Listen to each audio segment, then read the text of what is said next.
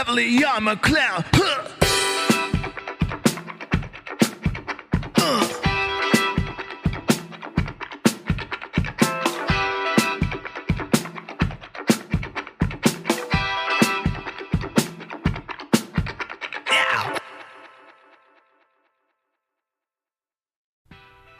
This episode of the Bitcoin Echo Chamber podcast is sponsored by WTF Happened in 1971.com, the economics meme taking the world by storm where all of us are trying to find out the answer to what the heck happened in 1971. WTF 1971 also has a merch store now. You can find it at WTF 1971.creator spring.com. I'll post a link to that down in the show notes if you want to check it out. Thanks for the support. Hello, hello, guys. Welcome to the first episode of the Bitcoin Echo Chamber. This episode is actually recorded a couple months previously with a friend of mine, JW Weatherman. You may or may not know him as the Wookie. In this episode, JW and I talk a lot about cypherpunks and sort of the history of digital currencies and all of the things that preceded Bitcoin and Satoshi Nakamoto. And we talk about Bitcoin and a little bit about altcoins as well. So make sure you listen all the way to the end. This is a great episode. It's one of my favorite conversations that I've had with somebody so far. And don't forget to subscribe and review this podcast on any of your favorite podcast catchers that you might be listening to this on. It definitely really helps us out, helps us get exposure. This is a new podcast, and we're trying to gain traction as quickly as we can. So thanks for listening, guys, and I'll talk to you again at the end. And today I have a very special guest, actually live from the planet of Kashyyyk. He's a Wookiee. Uh, my friend JW Weatherman. JW, how you doing, man? Good, good, man. Thanks for having me on. Uh, looking forward to this. Now, how's the reception out there on Kashyyyk at the moment? it's it's not bad. It's not bad. We got a, a pretty good uh, pretty good satellite uh, internet connection that defies the speed of light. So oh, it's better than. Google Fiber. Yeah, yeah. Otherwise, the latency would be terrible. Oh, right, right, of course, you know, of course. Plus, that's just to the sun, I think. Oh, so i if none of you guys know who JW Weatherman is, uh, you're kind of missing out because he's kind of a hidden gem right now in the cryptocurrency space. This guy doesn't have a lot of followers on YouTube, but uh, he knows what's going on around here a lot more than a lot of the people that are a lot more popular. Um, JW, so I'm trying to remember the first time I saw your name and your uh, face, I guess you could call it. I think it was the Bitcoin threat model, right? Yeah, that was pretty much the time where I, this was about a year ago, and that's really what got me into uh, into Bitcoin in the first place or cryptocurrency. Um, I I've been you know creating companies and doing software startups for a long time, and so you know you, you kind of have short periods of downtime, but uh, but been you know relatively busy, and uh, so I sold the company not not long ago and had some downtime, and finally got around to looking into Bitcoin, uh, which I was mostly looking to debunk. Um, because the the talking points that I had been hit with from people that were sort of in the you know software security space that were into it were really not very cogent. Um, so I was told stuff like, "Oh, you know, it's got value because it consumes a lot of electricity, or it's completely unhackable. You know, it can never have a security flaw." and to a sec- somebody that's worked in the software security industry for 20 plus years, I mean, you just immediately dismiss that because Sure. it's uh, it sounds absurd. Um, so it was kind of on my back burner, like, ah, I'll look into this. Um, and uh, so, yeah, it was about a year ago that I published the Bitcoin threat model. And what a threat model is, is basically a systematic uh, walkthrough of all the ways you could try to break software and the things that are built into the software, the safeguards that should prevent that from happening. Um, and so when I did that, I really expected to debunk it, right? I expected to find some flaws. And I, you know, I knew it had been around a long time. I knew it had a lot of uh, you know value on the network and that it hadn't really been hacked. Um, and all the way back to dan kaminsky i think did the first sort of security review of bitcoin um, you know outside of the guys that were working on it anyway. Or at least he was the first kind of uh, semi-famous software security guy i guess that did a review of it. Anyway so i knew that there was I, I didn't expect it to be super easy but i was pretty sure that there was a problem there that uh, that was glaring. Mhm. um, but when I finished the threat model, I was like, "Gosh, this is pretty freaking incredible! Like, Yeah. it's really one uh, one impressive uh, piece of piece of software."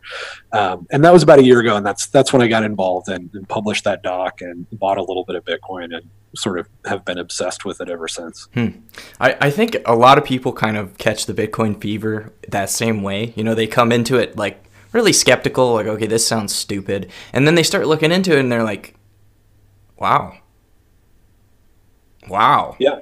And then the next thing you know, you're up until 2 a.m. reading blog posts from 10 years ago about Yeah. Bitcoin. And uh, it's, it's it really, I think the mythos of the space is kind of what has captivated me the most because there's just so much interesting history and so many interesting people that have contributed to this project. I mean, you know, the tech is cool and the economics of it is cool, but it's kind of got like its own culture and mythos around it too, which I, I found really interesting. Yeah, yeah, absolutely, absolutely. So, um, the cypherpunk movement is really sort of the historical roots of Bitcoin, and uh, I've got a I've got an interview on my YouTube channel. If you go out to um, youtube.com forward slash JW Weatherman show. Um, there's uh, there's an interview I did with Timothy C. May, um, who's an old school cypherpunk guy, really kind of the, I don't know, sort of the head statesman sort of of uh, the cypherpunk movement um, from back in the 90s. And uh, that movement was all about trying to basically create, use technology to create like a Galt's Gulch, right? Like an environment where uh, people could trade freely in exchange and be outside of, uh, you know, create a system that wasn't driven by violence. Um, and a lot of people hear that and they think, oh, well, you know, we, we have a pretty peaceful society, especially if you're in a Western country. But the reality is, you know, a lot of your wealth is being taken from you. A lot of the information that you have access to is being censored. Uh, the you know it, it is it is a very uh, it is a very coddled, controlled, non-real environment that we're all living in, Absolutely. and that was pretty obvious. Um, you know, way back in the '90s.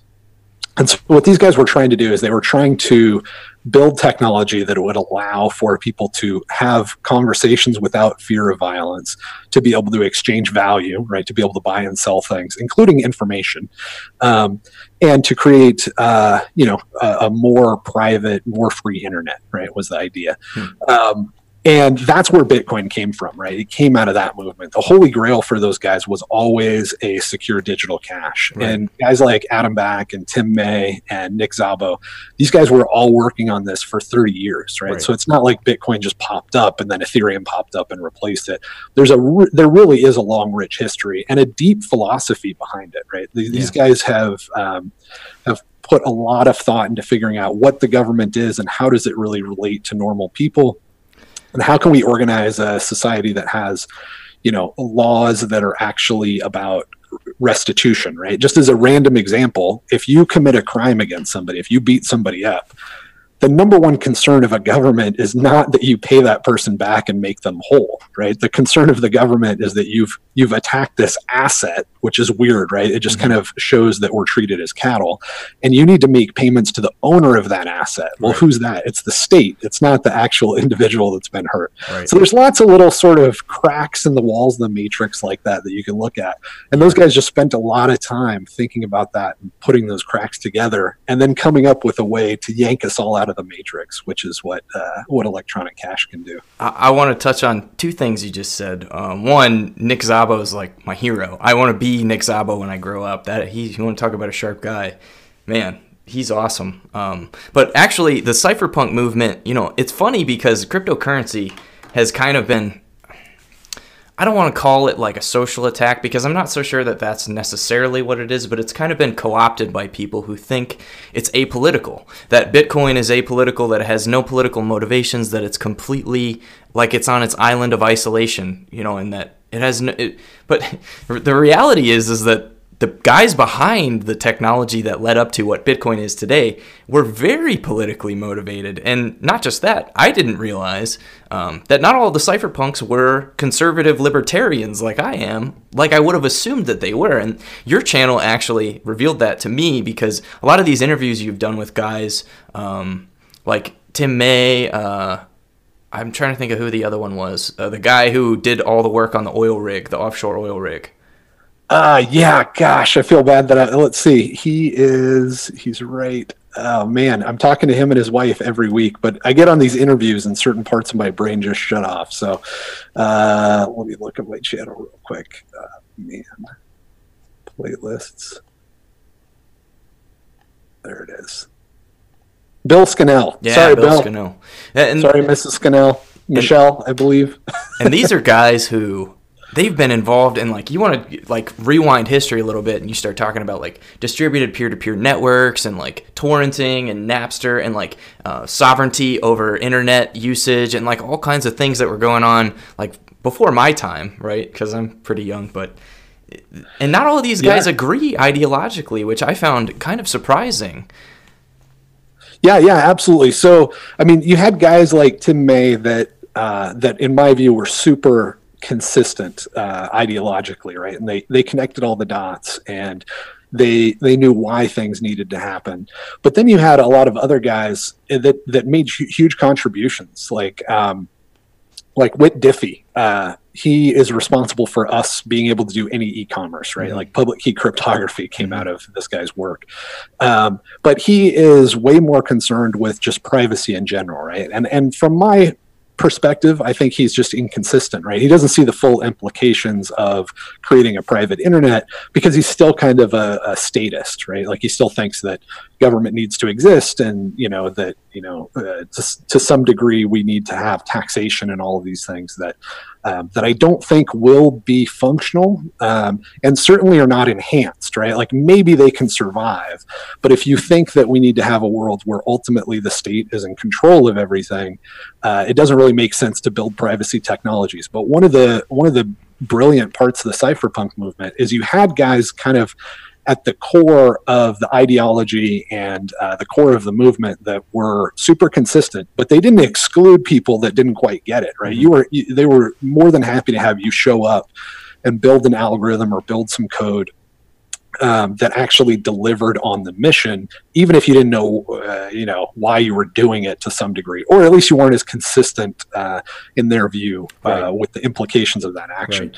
So it was, you know, there was a lot of talk about privacy, but from, uh, you know, if you read the Cyphernomicon or the FAQ or the mailing list or anything like that, there's a reason there was a lot of interest in guns, right? There was a lot of Second Amendment guys. And if you think about the weird overlap between, uh, you know, like redneck Second Amendment guys and San Francisco cryptographers, there's not a whole lot of overlap. But for some reason, there was a lot of overlap with those guys the, on the mailing list. And that's because they were very much hardcore um, anarcho capitalist, uh, the libertarian. libertarian types, yeah, the objectivists, um, and I've actually really admired a lot of your interviews just because you tend, at least it seems to me, like you like to talk with people who fundamentally disagree with you on a lot of the conclusions that you make, and that's really frustrating, particularly because I've found that a lot of arguments they're not because you disagree on the conclusions they're because you disagree on the entire fundamental basis of the argument.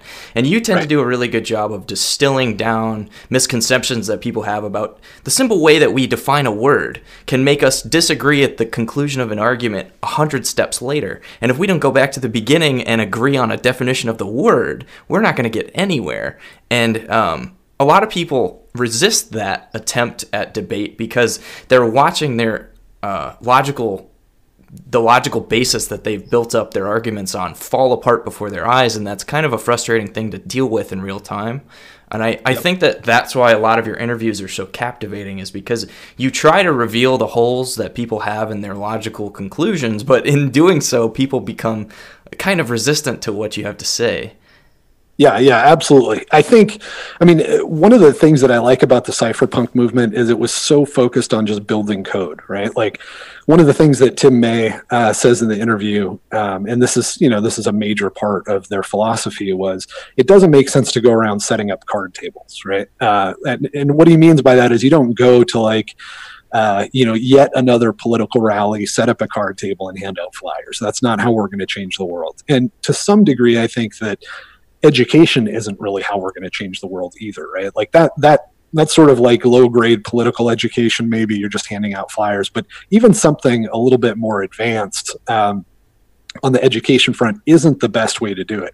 The best way to do it is just to build tools and technology, right? We could have we could have tried to lecture and tried to help people understand the importance of ending the Federal Reserve and going back to the gold standard for thousands of years, right? Like we would have never made any progress on that. Uh, but if we create Bitcoin and Bitcoin actually works and it's functional and it's government hard, and people just use it and like it. You know, when you're in Venezuela, it's something that you can run to.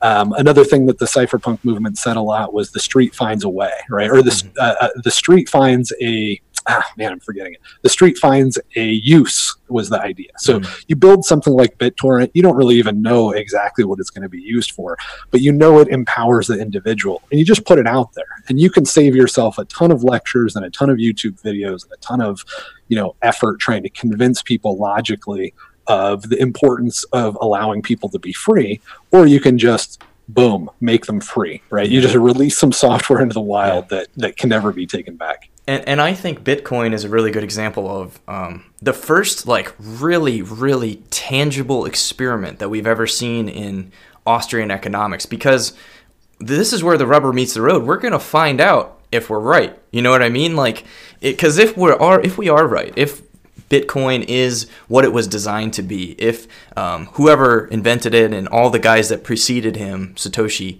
you know, their understandings of economic game theory and Austrian economics and the flow of commerce and those types of things, if, if they're right, it's not going to matter if everybody understands it because it's just going to work. You know, on a long enough timeline, it's going to be the best money and there's nothing you could do about it. If, if you want to try to fight it, it's a losing battle. Yeah, yeah, totally. Yeah, I mean that's that's why one of the things I had to do in the Bitcoin threat model was define what Bitcoin is, um, because when you're doing threat models for software, uh, normally the concern is the shareholders, right? Like there's this asset, if it's destroyed, who's going to be hurt by it? You know, the users, yes, but you're hired by the shareholders. Um, you're hired by the owners of the company to make sure that the software that the company is putting out is secure, right? So you look at, well, if somebody breaks it in this way, how is that going to damage the people that own the company? How is that going to damage the shareholders? But with something like Bitcoin or really any open source software, you can't really define it as that, right? Because there are no shareholders. So if Bitcoin is damaged, who is actually hurt by it? Like, what is the thing that's being damaged? And you can't say that it's software in the sense that it's not like a specific set of software. It's not like a GitHub repo, right? Like a lot of people have said, "Oh my gosh, if somebody takes over the GitHub repo for Bitcoin, they can, you know, do terrible things." It's so such a stupid misunderstanding of what Bitcoin is because if somebody deleted the Bitcoin the, the GitHub repo, um, there's a lot of people, including me, that have the the Bitcoin source code right, ready to go, right? Uh, that, that's stored on our laptops or stored on our desktops. And Um, that's like the most fundamental misunderstanding of Bitcoin is that it, nobody understands the node distributed governance thing. I mean, I don't know why, and probably part of that is on purpose because um, a lot of the scams in cryptocurrency they capitalize on that lack of understanding. Like, oh, the mining's too centralized, or oh, um, this protocol is going to do better at distributing government And it, no, you can't. Bitcoin has far, far more nodes distributed than any other cryptocurrency protocol. It's not even close. And then, you know, the economic incentives of the mining. It, I was uh, listening to a conversation you had earlier today about uh, the economic incentives for the security of the network. That's that's another disconnect people have is they they see the Bitcoin network and they say, oh, look at all this electricity and value that's being wasted. Um, we need something that's tied to potential energy, or um, we need to tokenize electricity and put that on a blockchain. They don't understand is that uh, the proof of work consensus is to economically incentivize people to provide the security to the network. That's the fundamental, most value part of Bitcoin. And then after that, you have the intrinsic value of a sensorless global network. Yep, yep, absolutely. Yeah, I think one of the one of the things that I would recommend everybody do is just read the Bitcoin threat model, even if you just read the table of contents, and you can get to that at jwweatherman.com, um, and just think about all of these threats and how they would apply to whatever your crypto, your favorite cryptocurrency is, right? Like, how is Dash going to resist, uh, you know, a specific attack? Like, how is Dash going to keep the government from shutting it down uh, if if they want to? How is Dash going to prevent double spending attacks? How is like whatever? It's it's all really really uh, laughable um, because the way that Bitcoin works is it has this element where, in order to uh, in order to double spend, right, in order to change history, you have to invest an incredible amount of money, which means that you're you're using up something that has real tangible economic value outside the system, you know, namely electricity. So that's that's what matters, right? That's the security model. So if somebody's spending $12 million a day, I think that's roughly what we're spending right now in order to secure all of the transactions on the Bitcoin network. That's actually pretty cost effective. I mean, it, it might not be ideal right now when we only have a market cap of 100 billion and we're spending 12 million a day. It's it's okay though because what we're really doing is we're saying yeah this would be stupid if we were just going to stop at, at 100 billion. But the whole idea is we're going to 100 trillion. And if it costs 12 million or 120 million dollars a day to create a global secure money that's worth 120 trillion dollars and completely frees the economy from all of this crazy manipulation i mean the amount of human productivity that's destroyed by the mm. federal reserve is incalculable like yeah. they, they're constantly creating these booms where we invest in all kinds of things that nobody wants and then they're not able to sustain that nonsense. They're like their theft rate has to be reduced so the interest rate goes up. And then we realize that all this stuff we built was garbage right? We have all these houses in california that nobody wants to live in. Um, and and then you know we have years and years of economic destruction right? Like people are working their whole lives. They get to the point where they're in their 60s where they're about to retire. And if the federal reserve if they haven't timed things right with the federal reserve deciding when they're going to steal and when they're not going to steal as much then they don't get to retire, right? They have to work until they're 70 now. Mm-hmm. That amount of like chaos and confusion that's created, if we can get rid of that for $12 million a day or $120 million a day on a global basis, is incredibly valuable. Like, right. that is the best environmental solution that anybody has ever come up with. Uh, because the only thing that we really lack is human creativity, right? If we um, if we're having problems with damaging the environment, that's because we haven't had anybody smart enough to figure out how to do that without damaging the environment yet, right? And those people are greatly hindered. All the engineers are hindered by all of this chaos that's introduced. Um, so if we can eliminate that for 120 million bucks a day, that would be in, that would be the most environmentally friendly, most cost-effective thing that anybody's ever done in the history of the world. Absolutely. Uh, and if somebody can come up with a way to do that without spending 120 million bucks a day, great. But so far, nobody has even come close to coming up with anything that's viable. Right. All they've done is they've presented flawed systems as legitimate so that non-technical people get suckered into buying garbage. And boy, do they. Um, like, so we had a conversation. We do a team stream every Friday on Decentralized TV, and we got on this big conversation last week or this past Friday about it was after the stream shut off. We were just talking amongst ourselves about Ripple. Um, and one of the things that Ripple tend to be most deceived by is like, oh well, they're they're working with the banks. They're building these relationships with the banks. What happens if the central banks say, okay, Ripple is the new global currency? Well, then we end up right back where we're at right now, and they still they still can't beat Bitcoin because it's not as secure, it's not as economically sound. It it and not only that, but the central banks are not going to give up their ability to print money and give it to Ripple. It just doesn't make any sense. Like they're going to make oh. their own. It, the first thing that's going to happen is they're going to make their own digital currencies and they're going to try to enforce those. But what they don't understand is that that's just a stepping stone to global Bitcoin adoption because now they're setting the narrative that digital currencies are the future.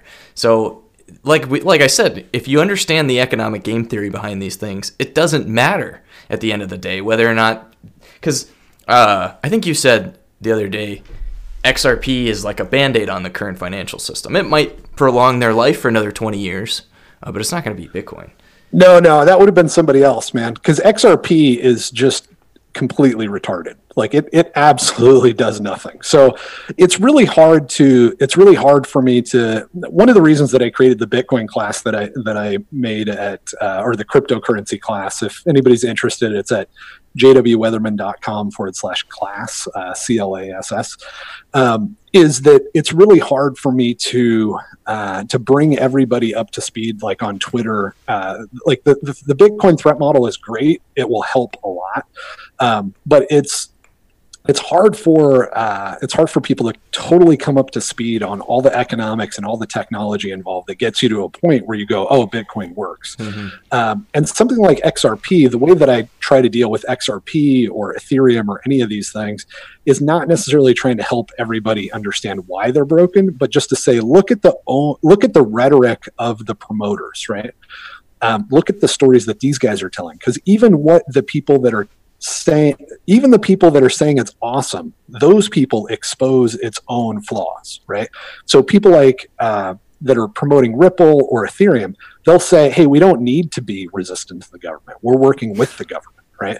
And so what you should get from that is not that that makes sense, but what you should get from that is that they don't even believe the system is government resistant themselves, right? The promoters of the thing don't believe that it could stand up to an attack by government. So you can take that and connect that to what problem are we solving here? The US dollar is already digital. The only problem we're solving is we're trying to make a money that is government resistant. And they've just said that it's not government resistant.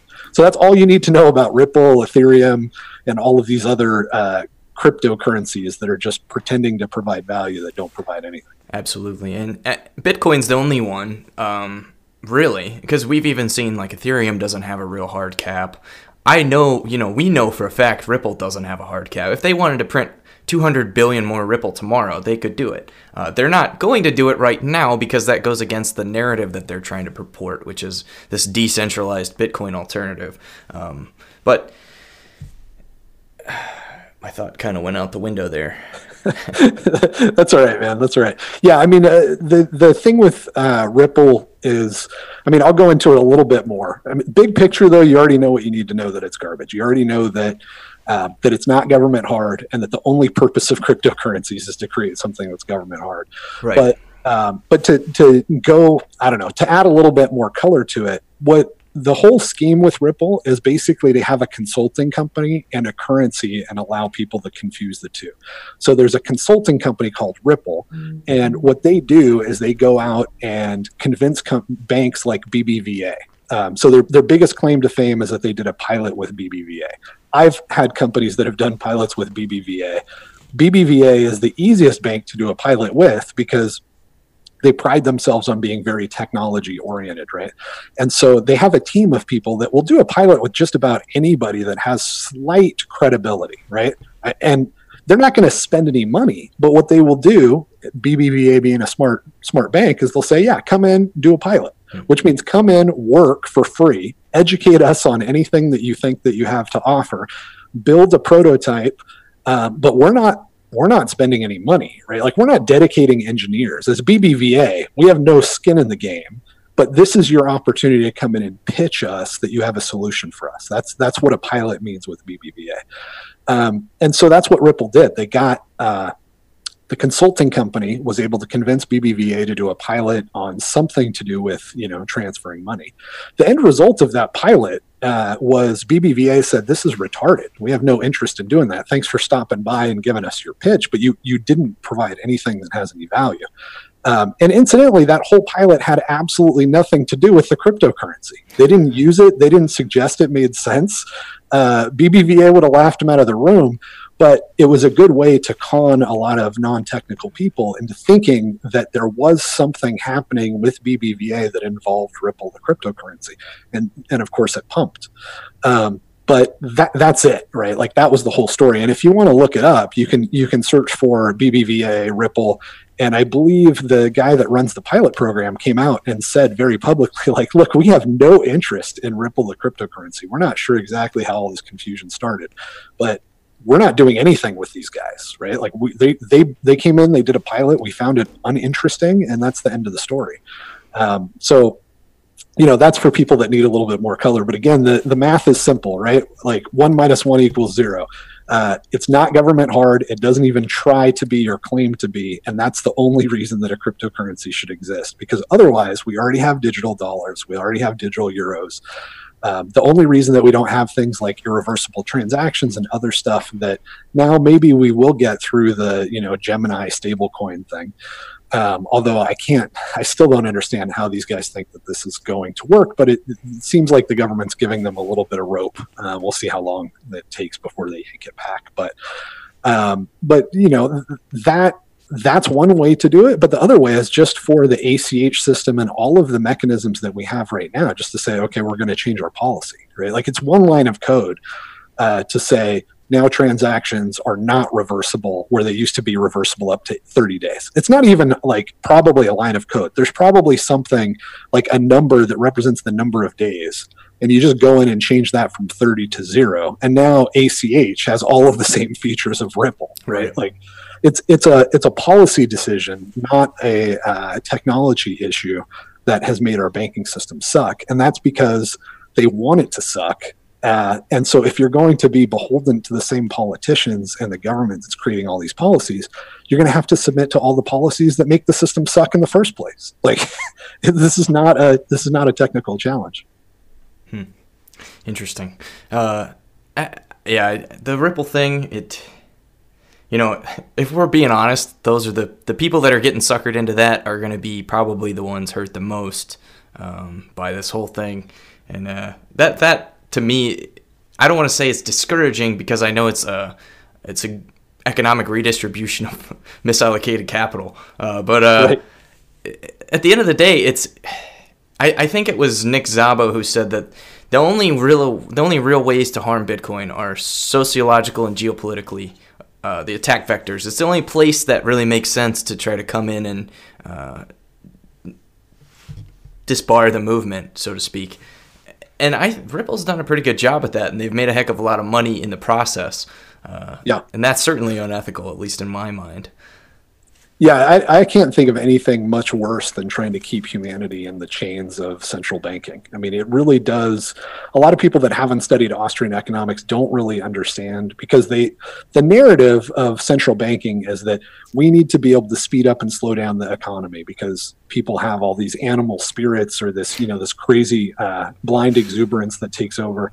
That's not true. That's just the propaganda. That's just the justification for, hey, Bob, I have an idea. I'm going to print the money now. And sometimes I'm going to print extra money and put it in my pocket. And if you try to use somebody else's money, I'm going to put you in prison. That's what's happening here. And everything else is just a story. And there's a lot of negative side effects of that system where we print money and put it in our own pocket. It's not that we just steal, but we cause economic chaos. We cause massive economic destruction, which means your kids are going to des- die from a disease that would have otherwise be cured. I mean, that's the that's the end result of economic chaos. Is we're all working together to try to solve all these crazy problems that we have, right? Diseases and lack of food and um, you know, not being able to, to uh, communicate together, not being able to get together in person, you know, transportation, all these things are, are problems that cause our world to be less enjoyable, right? Less pleasurable. Um, and uh, a lot of them result in our death right and so we're trying to solve all these problems and then you have somebody that is a central bank that they want to steal from us, but they can't steal from us through direct taxation because if they do too much of that, they get an uprising on their hands. They know that from history. Um, so the way that they're able to steal more cost effectively is by legal tender laws that force us to use their crappy currency, and that allows them to print the currency and keep it. The problem is when they print the currency, it completely screws up all the price signals in the economy that we use to figure out what we're supposed to be building next, right? Do I build shoes or do I build a house? what, what do people want? What do people need? Well, prices tell us that. And when they screw with the prices, we end up building a bunch of houses that nobody wants.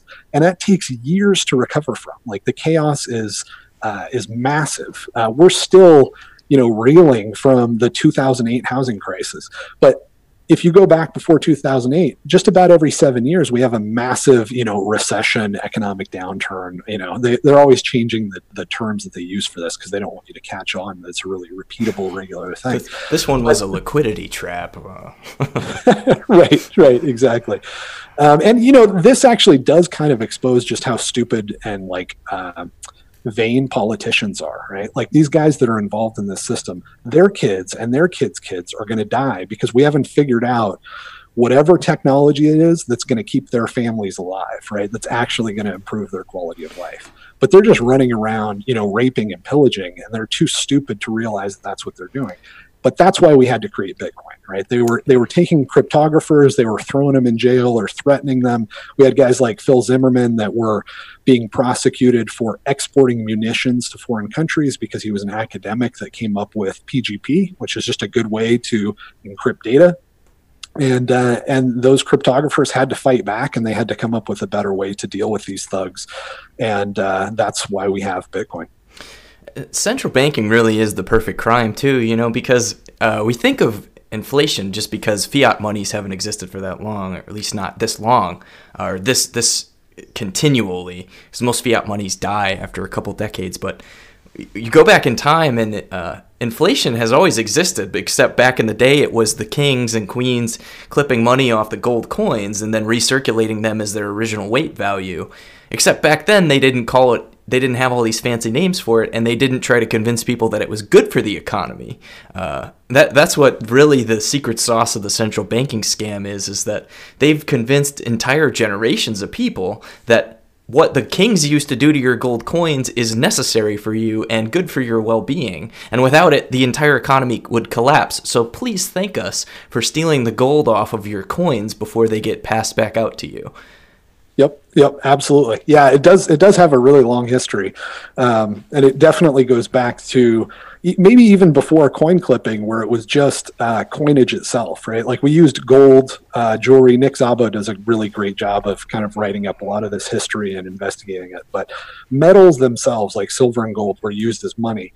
But as soon as we introduced, which was a useful technology, coinage uh, that had certain security flaws. And one of those security flaws that caused centralization because you don't want to accept coins from people that you've never seen before. You only want to accept coins that are stamped by somebody that has a good reputation, right? Uh, because it saves you from having to test for the purity and and measure. Uh, but it requires trust. It requires that when you see that symbol on the coin, you trust that Bob, the coiner, um, is the Bob that you've worked with before, the Bob that you know his his seal is trustworthy. But that allows thugs to come in and grab Bob by the scruff of the neck and say, "Hey, you're going to uh, you're going to liquidate your reputation for us now. What you're going to do is you're going to start using the same symbol, but you're going to put less pure gold in, and we're going to keep the difference." Um, and so it goes all the way back that far.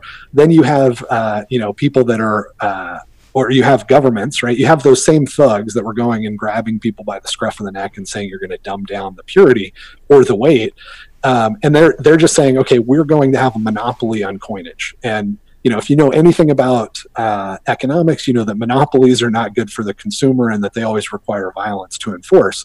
So these guys show up and they say, okay, from now on, all the coins are going to be stamped with Caesar's face, right? You, we're not going to allow anybody to use coins that are not stamped with Caesar.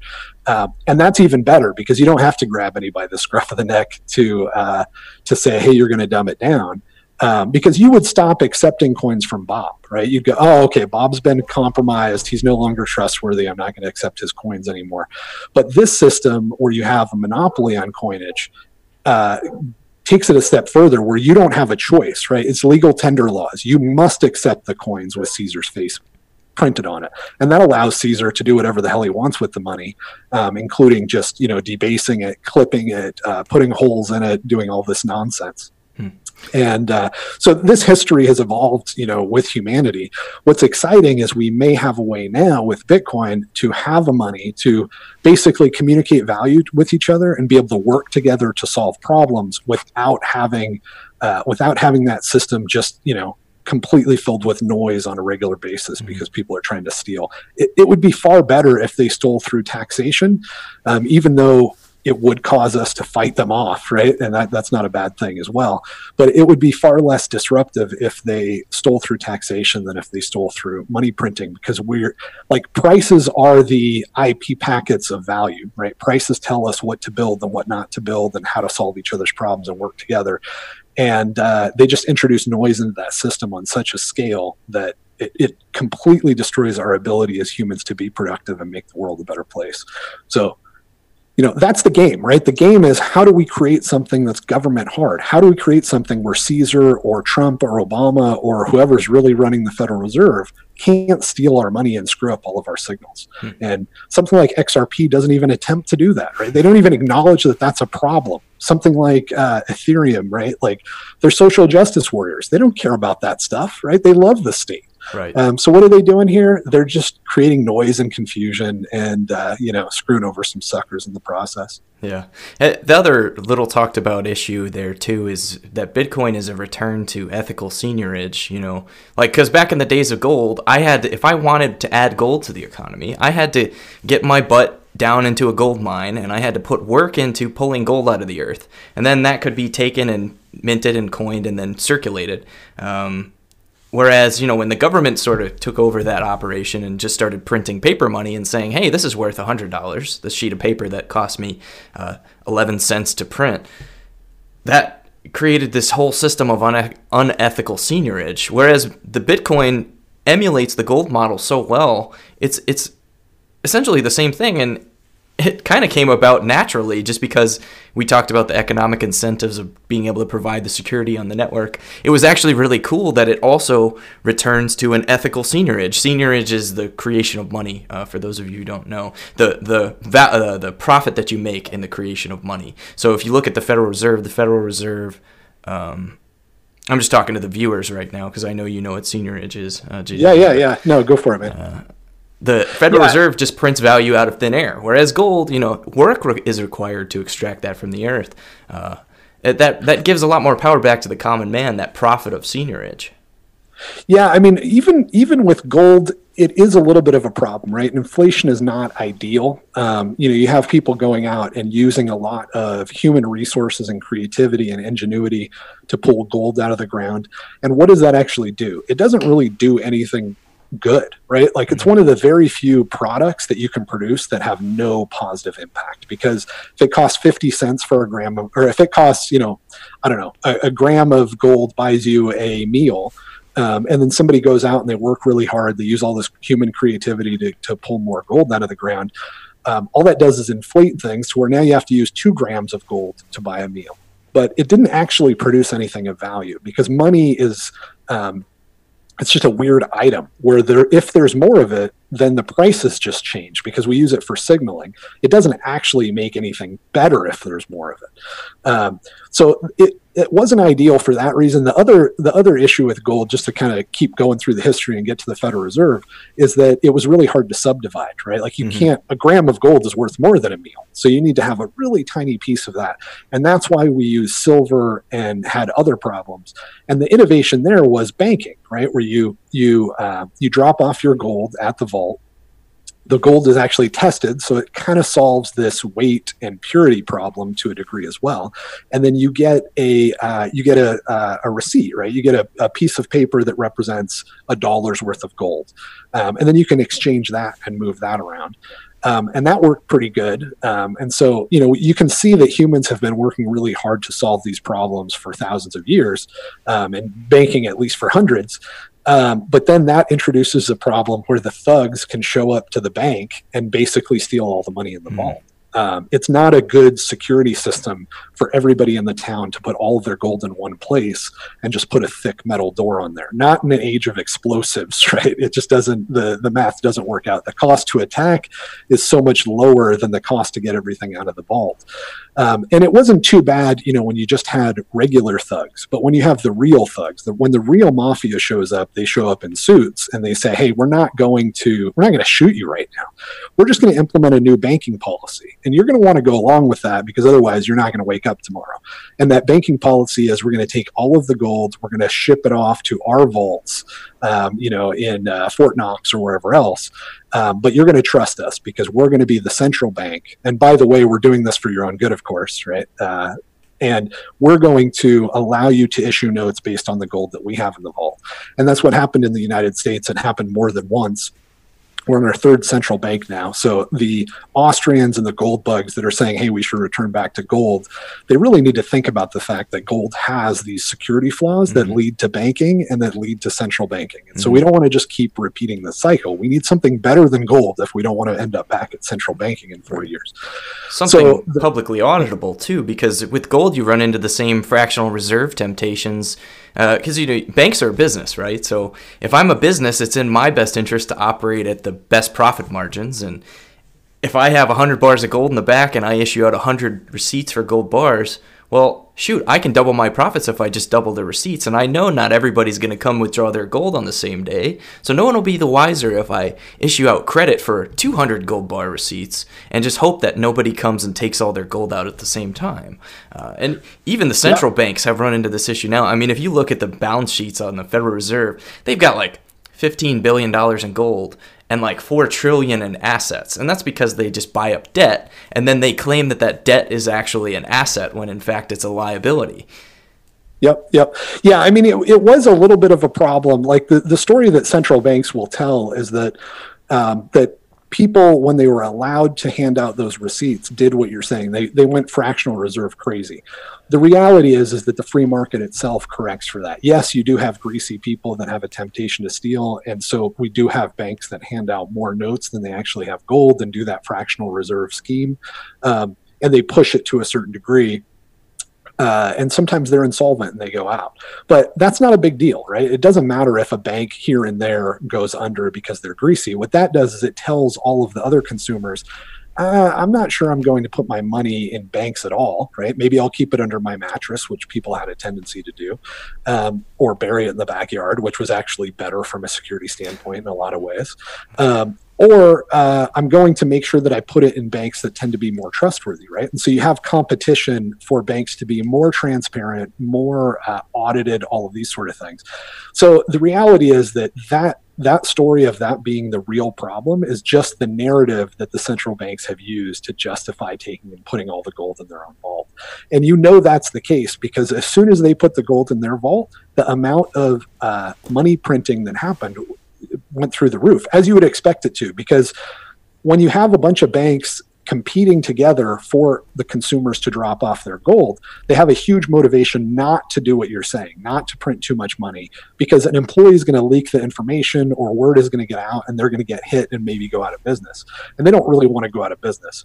So what they want to do is they, you know, you could you could say they want to be as greasy as possible to stay in business, but that's a huge check, right, on their ability to be greasy when you have a central bank, there's no check, right? There's no competition. So now I can print as much as I want, and there's nothing that anybody can do about it. And that's exactly what central banks did. And it didn't really even come out that that's what was happening. I mean, just to to realize like how real time this history is, we're not talking about like mid 1700s. It was uh, Nixon in the 70s that finally had to admit that there was no gold in the vaults. Up until then, the scam continued and they pretended that they had it. Uh, but that's when they, quote, closed the gold window and said, yeah, you know, we're running a scam here, but there's nothing you can do about it because you're not going to be allowed to use any other things as money unless you want to go to prison. Hmm. Um, and that's that's what we've been living. You know, certainly all of your lifetime, and uh, you know, most of my lifetime. Uh, that's the world that we've been living under. Um, and you brought up a good point too with the uh, the banks that that back in the days when they did hold their own gold and issue out their own currencies, so to speak, um, the free market did a really good job of correcting for the insolvent banks. Uh, but what's unfortunately happened is that the central banking system that has encouraged fractional reserve lending functions as a lender of last resort. And all that stuff that's designed to make you feel the warm and fuzzies inside about your bank account, like the FDIC, at the end of the day, all that does is subsidize failing business models, which is what the banks in, in any bank that's ever needed to get bailed out. Which nowadays, for any bank to be competitive at a on a business level, they have to engage in that credit expansion system. Otherwise, they're not as profitable as the banks that don't. So, well, it's actually it's even worse than that. If you try to um, if you try to create a bank that's not crooked, you're not allowed to do that. Right. Uh, they will not give you a banking license. If you said we want to do, and actually, there's an example of this that's not that that old. Uh, just in the last six months, there was a bank that was trying to be a non-fractional reserve bank. So they were going to hold U.S. dollars at a one-to-one ratio for all of the balances that people had. Um, and uh, and they they they didn't get their banking license right like as soon as it became clear that these and it makes sense because the if you don't believe the narrative that the Federal Reserve is there for you, and you believe that it's actually what it's there for, which is to steal from you, the idea that we would, as these thugs, allow somebody to create a bank that was legitimate is not good for our business, right? Everybody would flock to that bank.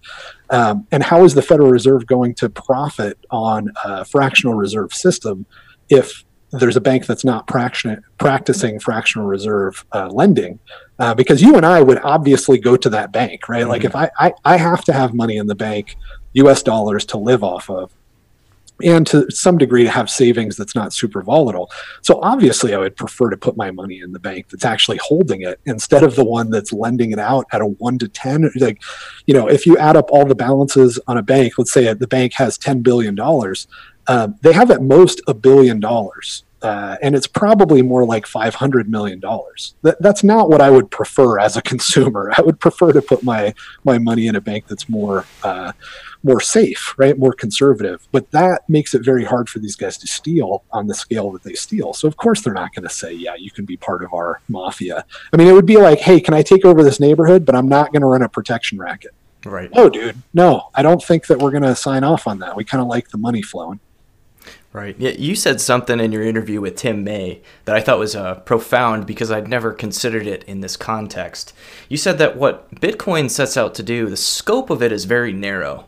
It's to it, it has a very very specific purpose, um, and kind of cycling back to what we talked about earlier is that a lot of people come into cryptocurrency with these preconceived notions about what Bitcoin is here to do. Oh, Bitcoin's going to solve the wealth inequality. Uh, oh, Bitcoin's going to make it easier to transact and put Visa and MasterCard out of business. They attach all of their own th- thinking about what technology should be able to do in the financial world and attach it to Bitcoin and put all these unrealistic hopes and expectations on it. When Bitcoin was never created to put Visa and MasterCard out of business, it was designed to take power out of the hands of the central banks. I thought that yep, was a very yep. profound um, way of putting it, the scope of what Bitcoin is attempting to do. Yeah, I think I think that happens a lot with technology. I mean, I've seen this throughout my career. It would be like if we said, okay, we're going to create a semi-automatic rifle and the semi-automatic rifle it's got a very narrow scope. We have rifles where you can put another round in the chamber every time you want to pull the trigger right? But we're going to create a rifle that automatically feeds the rounds into the into the chamber and kicks out the last one so you can pull the trigger four times in a row right?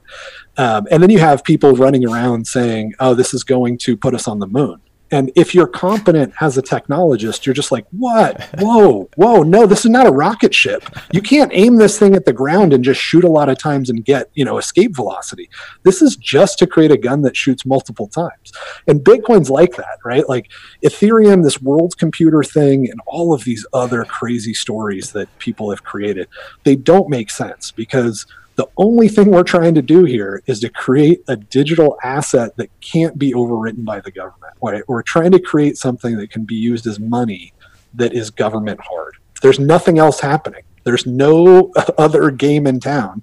Um, and so if anybody says that they're doing something else, and the reason that these fraudsters are saying that they're doing other things is that they don't want to be exposed. They, you know, the Ripple guys do not want to say, hey, we're government hard um, we, we, can you know we can resist government uh, intervention. Uh, because then they're they're being honest to the point where you could compare well what's easier to uh, what's easier to take over?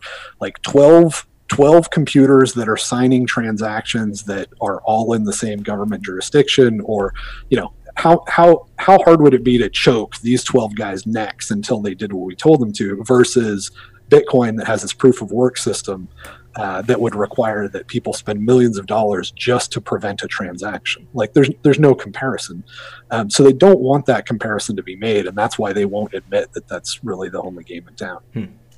That's a good point, uh, and I I'm kind of I, I would consider myself mostly a Bitcoin maximalist, but I'm willing to concede that maybe you know just simply out of all the funding that's been generated by cryptocurrency one of the projects might be able to produce something interesting, like maybe Internet of Things tech or um, mesh network tech or some sort of something. It won't compete with Bitcoin as a global money, but they might well, be able to produce something of some value. Yeah.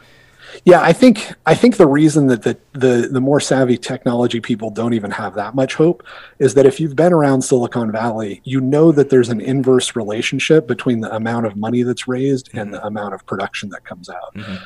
Um, and that that kind of comes down to incentives, right? So so let's imagine that uh, that I'm really, you know, I'm I'm Elizabeth Stark and I'm working at Lightning Labs and I'm trying to solve a real technical problem, and I'm I'm thinking I want as much ownership of this company long term as possible. So I'm going to raise as little as possible, mm-hmm. right?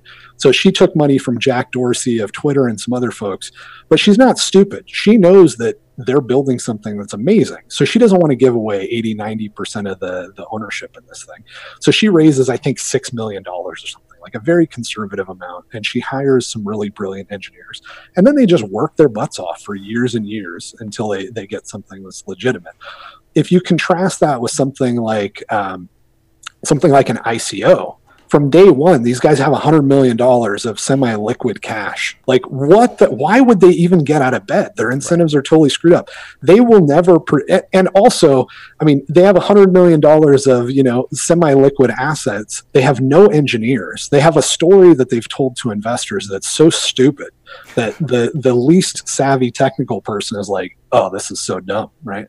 What would you do if you were in their boat? Would you try to spend the next three years of your life just toiling to try to put something together and maybe recruit? I mean, tr- imagine trying to recruit top te- tech talent, which is very hard to get. Like it's extremely scarce um, when when it's obvious you're a fraudster right like you're only going to end up with people like the the chief cryptographer of ripple right like you're only going to end up with these absolute you know ass clowns that have never made any contribution in any way and are completely incompetent and maybe have a little bit of down syndrome. Like something is seriously wrong with most of these technology people that are working for these companies. Uh, that's who you're going to be able to attract. You're not going to pull a top engineer away from google uh, to work on your fraud. So you're you have all this money, you have no motivation, you're completely like your talent is in being a fraudster, right? Your talent is in telling a story and getting suckers to show up. It's not in actually building anything. None of these guys have ever built anything, right? Look at any one of these guys. Look at Vitalik or any of these guys. They've never built anything in their life. Like right. I've dedicated a couple decades to learning how to build stuff and it's brutally hard right like mathbot.com is my big project um, and it's very narrow it's just you know i'm just going to teach math and programming to kids um, and it is insanely difficult for me to do that and these guys and, and i have a good history right like i've pushed out several startups and i've sold them to big companies and made a lot of money doing it and you guys are using products that i've built right and I'm telling you, it's freaking brutal. It's super hard. So these guys that have a ton of money, no motivation, no talent, no experience, no ability to attract tech talent, uh, they're not going to build anything. They're just not. Let's let's shift gears into the MathBot thing. I want to talk a little bit about um, coding because you've inspired me a lot, actually. It, because I've always had an interest in computers and coding, and I actually posted something on my Twitter the other day that said, 10 years ago, you know, I had a college career counselor convince me that computer science was too hard, and that I didn't want to pursue a degree in computer science. I should just stick with pre med, which is what I was doing at the time, um, because I was fed up with the slave labor aspect of pre med, and I just wasn't down with the whole the whole industry is controlled by the government, and I'm just not a fan of it. Um, I wanted to do software design while I got away from it, and now here I am years later teaching myself Python for free on the internet.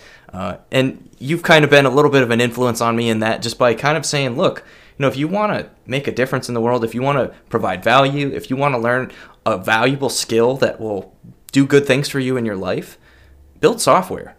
Um, can you tell us yeah. how MathBots helps helps do that? Yeah, so so MathBot is um, I mean, the, the, the, mission of MathBot is to separate out school and state, right? And the way that we think we can do that best uh, is not by going out and, you know, hitting all the podcasts and explaining that the state doesn't love your children and that it's just a cheap, low quality daycare and that they don't actually teach math and just exposing, the, you know, the, the nonsense that the school is. The, the the public and the private school system it's not any better right? I mean there's so much evidence right? Like sat scores they're constantly having to dumb down the sat tests every year so that scores stay somewhere around the same. That's not you know like that fact is easily googleable. If anybody cares they would know that. And uh, you know it's only people that really don't actually care that are just happy to have an excuse to put their kids in the hands of the state that just keep their eyes closed to that and they want to sleep good at night. And you know frankly they're probably been so screwed over by all kinds of other ways that they can't even afford not to take advantage of the state indoctrination camps. Um, so i could go out and i could tell all of the people that feel like they can't afford to uh, to homeschool their kids that they're being screwed over.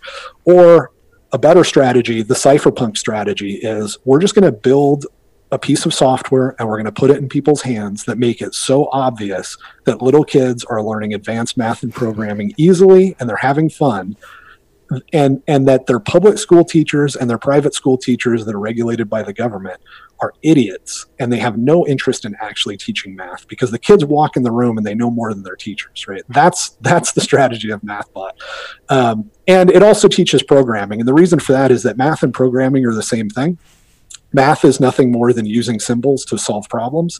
Um, programming is using symbols to solve problems too. It's just a little easier to word, use the word ADD um, instead of use you know this weird uh, plus symbol. Which you know I'm I'm fine with it, right? Like I'm I'm in my mid 40s. I'm pretty comfortable with the plus symbol, but uh, but you know you keep taking that far enough you introduce greek letters all this other stuff programmers tend not to do that because it's just a waste of mental space mm-hmm. uh, the mathematics community has tended to be sort of like a guild and really try to make it seem like it's secret and difficult. Mm-hmm. and uh, and so they, they intentionally use things that create a barrier to entry and make themselves look special. Um, where programmers are like i've got work to do here right? Like i'm gonna i'm gonna make this as easy as humanly possible. It's a free market. If you build a programming language that that has greek letters not a lot of people are going to use it right? But we're solving a lot of the same problems. Um, so with MathBot, you start out by just programming. A, well, you always program a robot on the screen to solve problems. Mm-hmm. But when you first start out, um, and for you know the first several hours, um, and maybe longer depending on how old you are, all you're doing is you're using uh, picture pictures. So you have like a turn right picture, you drag that in and you hit play and the robot turns right. So it's very easy to approach. Uh, but the reality is is that that is actually you know within I would say within 10 hours of a 10 year old playing MathBot, they're already programming recursive functions. They're already using conditionals. These are concepts that they won't get until after high school. This is like, you know, uh, computer science level concepts. And they're actually working with it and using it to solve problems.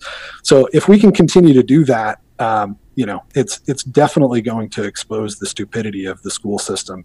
Hmm but it's going to do it by just empowering people to have fun uh, learning how to do math. I, I really like how it teaches um, really important mathematical concepts that in a vacuum can be really difficult to understand but if you are actually applying them to something they're they're not that difficult. It you know if you guys don't know what mathbot is go check it out. Um, you can just go to google type in mathbot go to mathbot.com it's also on github i believe right yeah, yeah, it's an open source project, um, and uh, yeah, you can find it on GitHub. It's in uh, my JW Weatherman uh, repo. Yeah, go go play it um, just for 15 minutes, and you will see what I'm talking about. Is it? It's uh, it's an educational game, right? So it's don't expect Call of Duty or anything, uh, but you you learn while you play it or at least it exercises your brain because you're solving problems. And if you have kids i highly highly encourage you to have them at least check out mathbot. They will probably get hooked on it and they'll want to learn to solve these problems because that's the way our brains are wired. We like solving problems. We crave solving problems. And uh, i know uh, i think you guys have plans ultimately. Right now it's free but ultimately you're going to charge bitcoin for it Actually, we're not. We're never going to charge for it. It's always going to be free as it is right now. Um, but like you say, it's not Call of Duty, right? So one of the one of the problems we ran into, um, and actually, I was working on this uh, before I started uh, getting interested in Bitcoin, and I kind of got stalled because um, because we did a bunch of user testing, and what we found out was that kids that had parents that said, "Hey, we'll we'll buy an ice cream if you pass the recursion level, or if you learn how to do loops or conditionals," um, those kids did really really well. The other kids that didn't have any external motivation um, and this is sort of like, you know, I don't know. There's an analogy to Bitcoin's proof of work here, uh, if we really want to get nerdy. But, um, but you know, the, these kids that didn't have any external motivation, uh, they would play it, you know. And once it started getting a little bit hard, you know, once once you have to rub more than five brain cells together to pull it off, they'd want to go play Angry Birds or something else, right? You, you need a little bit extra um, kick.